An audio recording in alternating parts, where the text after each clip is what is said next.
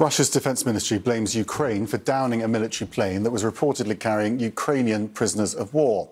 The plane went down in the Belgorod region near the border with Ukraine. Russia says all 74 people on board were killed, including Ukrainians who were being moved in preparation for a prisoner exchange.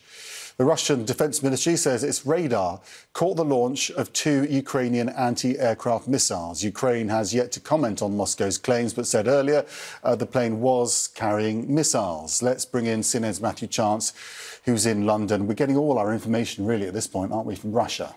Uh, Russians and the Ukrainians are also commenting on this in, in the sense they're not confirming or denying whether or not they shot this plane out of the sky, although the fact that it is in this area, very close to the Ukrainian-Russia sort of border area, um, you know, does imply that you know it's in a it's in a battle zone type environment. And we also know that over the past couple of weeks, uh, the Ukrainian air defense forces have been very active in trying to and succeeding in denying Russian aircraft the freedom of movement inside Russian airspace. Earlier this month, they shot down a, a very significant aircraft, an A-50, which is a big sort of radar battlefield coordination aircraft, uh, which only, Russia's only got a handful of them. So that was a big success. This could well be sort of something in, in a similar vein.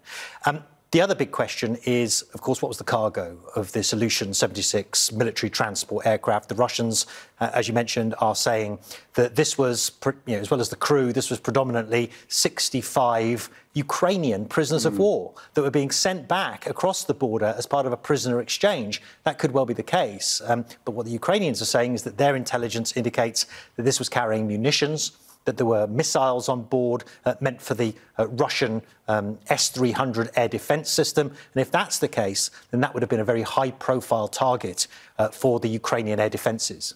Uh, how do we get confirmation on this? Because presumably the Russians are leading the investigation. Yeah, because it's in it's in Russian territory. Mm. That's where the, the, crash site is. Um, look, I mean, I, am I'm not sure that in a, an environment like this, where there is such an information war mm. uh, underway, as well as an actual hot you know, live war, that we're going to be absolutely 100% certain on what the um, uh, on what the situation is on the ground. But look, look, let's see what happens over the course of the next couple of hours. There's already some video come out which indicates potentially an explosion before the plane you know, kind of hit the ground. Uh, that can indicate an, an, explosion on board, possibly a missile, possibly something on board exploding. Look, we, we don't know yet. It's, it's, all speculative. But we'll see what comes out in terms of bits of information um, on the ground over the next couple of hours and the next couple of days. The Russians say they're conducting an investigation, but of course, with, with the Russians heading that investigation, mm. it's likely to be their narrative uh, that is promoted. And the Ukrainians will be investigating as well, but they don't have to look that far, presumably, just to their own weapon systems and whether or not they indeed did take out this aircraft. I, I, think there's very little doubt at this point that, given the, as I said, the geographical location of this of this crash and, and, the fact that you know uh, Ukrainian air defences have been so active, it could well have been a, a Ukrainian strike. It, the real contentious issue is what was on board. Was it mm. humans? Was it POWs from Ukraine? That would be a tragedy. Or was it was it weapons bound for the front lines? OK, Matthew, thank you so much. Retired Air Force Colonel Cedric Leighton joins us from Washington, uh, D.C. Thank you so much uh, for being here. Um, you would have heard Matthew there. You know, things pointing currently to the idea that Ukraine shot down a Russian aircraft which may or may not have had Ukrainian prisoners of war on board. How likely do you think that is, and what does it mean? Well, Max, I think it is quite likely that uh, the Ukrainians could have done this. Uh, some of the video that we've seen of this shows a puff of smoke uh, where there could have been a missile impact on the aircraft. And then, as you see here, uh, the aircraft appears to be uh, headed down, and uh, then we'll see a fireball. Of, pretty soon, there it is, that could actually uh, you know, indicate not only the actual impact of the crash, but before that, uh, there might have been a, a, puff of smoke that was consistent with a, a missile shooting down uh, this aircraft. Whether it was a Ukrainian missile or an errant Russian missile, of course, uh, we, we don't know.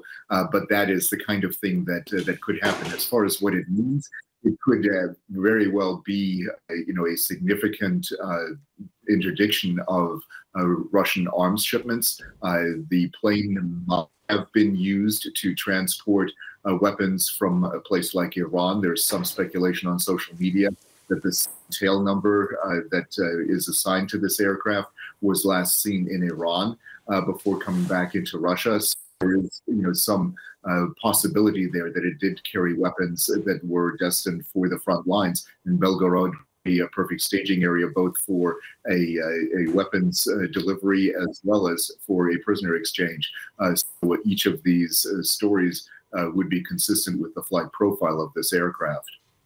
Would the explosion you saw be consistent with one where you know, weapons were on board as well, because a lot of people are suggesting that it only looks like an aircraft crashing as opposed to one full of uh, the weaponry we were talking about. Yeah, it, it really depends. When an aircraft crashes like this, uh, there is almost always a large uh, degree of, uh, of smoke, of fire. Uh, the explosion there was pretty significant. That could be consistent with uh, munitions uh, exploding as they impact the ground, you know, as part of the crash. but an aircraft of that size, uh, when it crashes, that leaves a big fireball uh, because of the fuel on board, because of uh, you know all the other impacts that uh, that it would have. So it's very consistent with a crash, uh, you know, whether or not there were weapons on. Uh, the Ukrainians will know whether or not they shot it down, wouldn't they? It wouldn't take them very long to find out.